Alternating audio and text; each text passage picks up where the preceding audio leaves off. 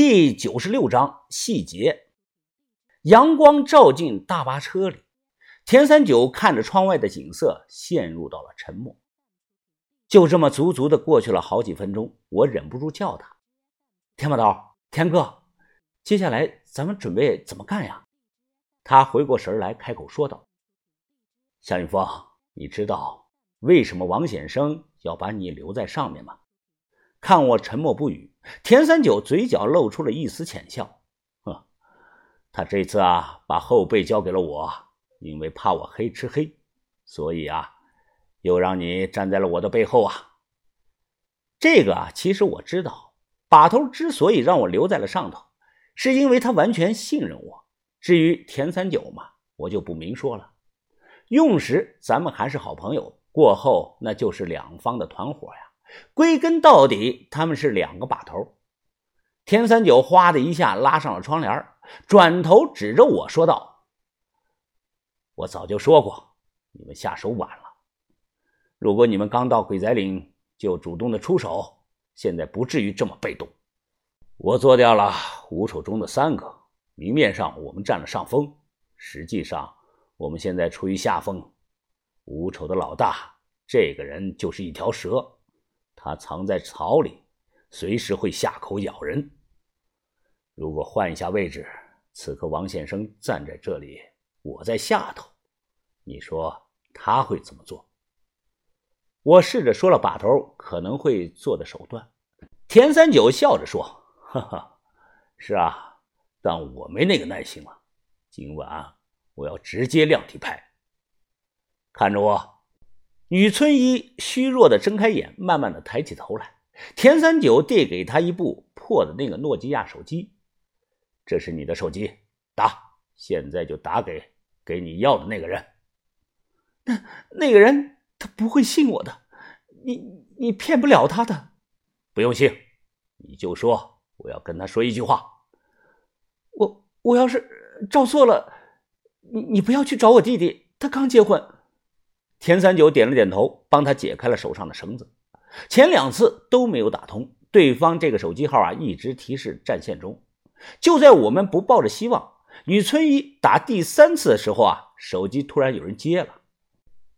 喂，我屏住呼吸，仔细的听啊，这个声音无法形容，有点像外国歌剧中的女中音，又有点像男中音，让人一时呢分不出来是男是女。那头语气很是平静，声音低沉的问道：“他们在你旁边吧？呵呵，想和我说话，有意思。”田三九接过手机，放在耳边说道：“你应该知道我吧？我姓田，田三九，你好，我就是你们口中所谓的自伤蛇，而且我人现在就在田广洞。”我瞬间在脑海中回想啊，想着我接触过的人中，有哪个人的声音能和这个人对上呢？遗憾的是，没想到，他连声音也伪装的很好啊。我送你那个礼物，应该还可以吧？田三九，我看到你了，你很害怕呀。越来越有意思了，你不是想和我说句话吗？说吧。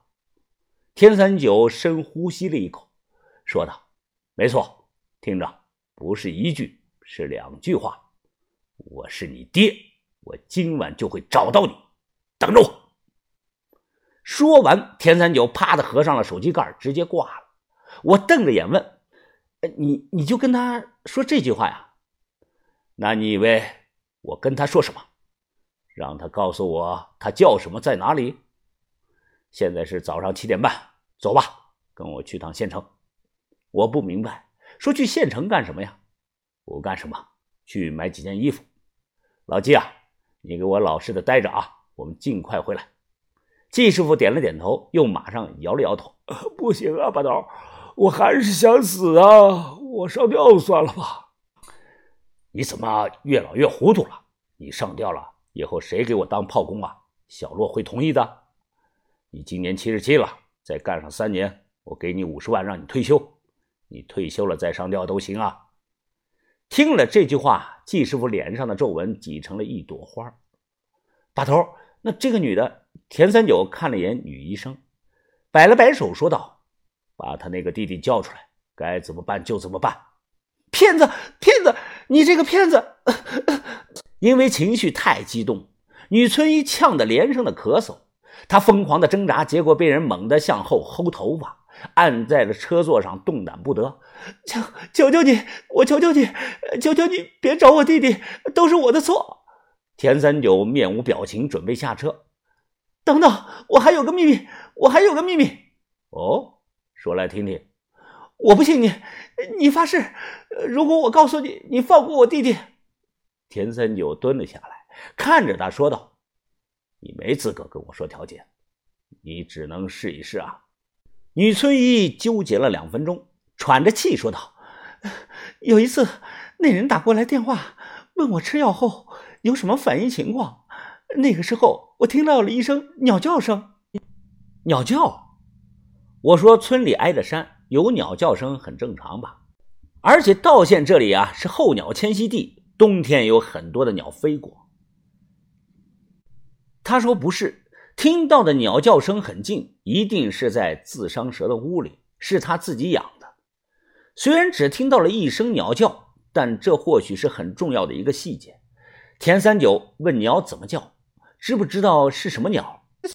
女村医阿芳学了一下那个鸟叫，说可能是本地人土话说的那个大头欢，很奇怪的鸟叫声啊！用文字形容那个音调啊，就是马良刚狗塞斯黑狗。马连刚狗嘶嘶嘿吼，是不是很奇怪呢？可就是这种调调。我记得小时候啊，在漠河，我们家房子后面挨着大山，冬天能听到山里有这种叫声，一阵一阵的。没想到湖南这里也有，不过我觉得呀，肯定不是他们本地话说的那种大头欢鸟道。呃，这个秘密对我很有用，能注意到这点儿，你很细心啊，谢了。田三九对女医生啊道了声谢，我们三个下了大巴。季师傅不说上吊了，他犹豫了片刻，说：“呃，把头啊，这个女的，咱们怎么，老季啊，你是想说我三番两次说话不算数啊？”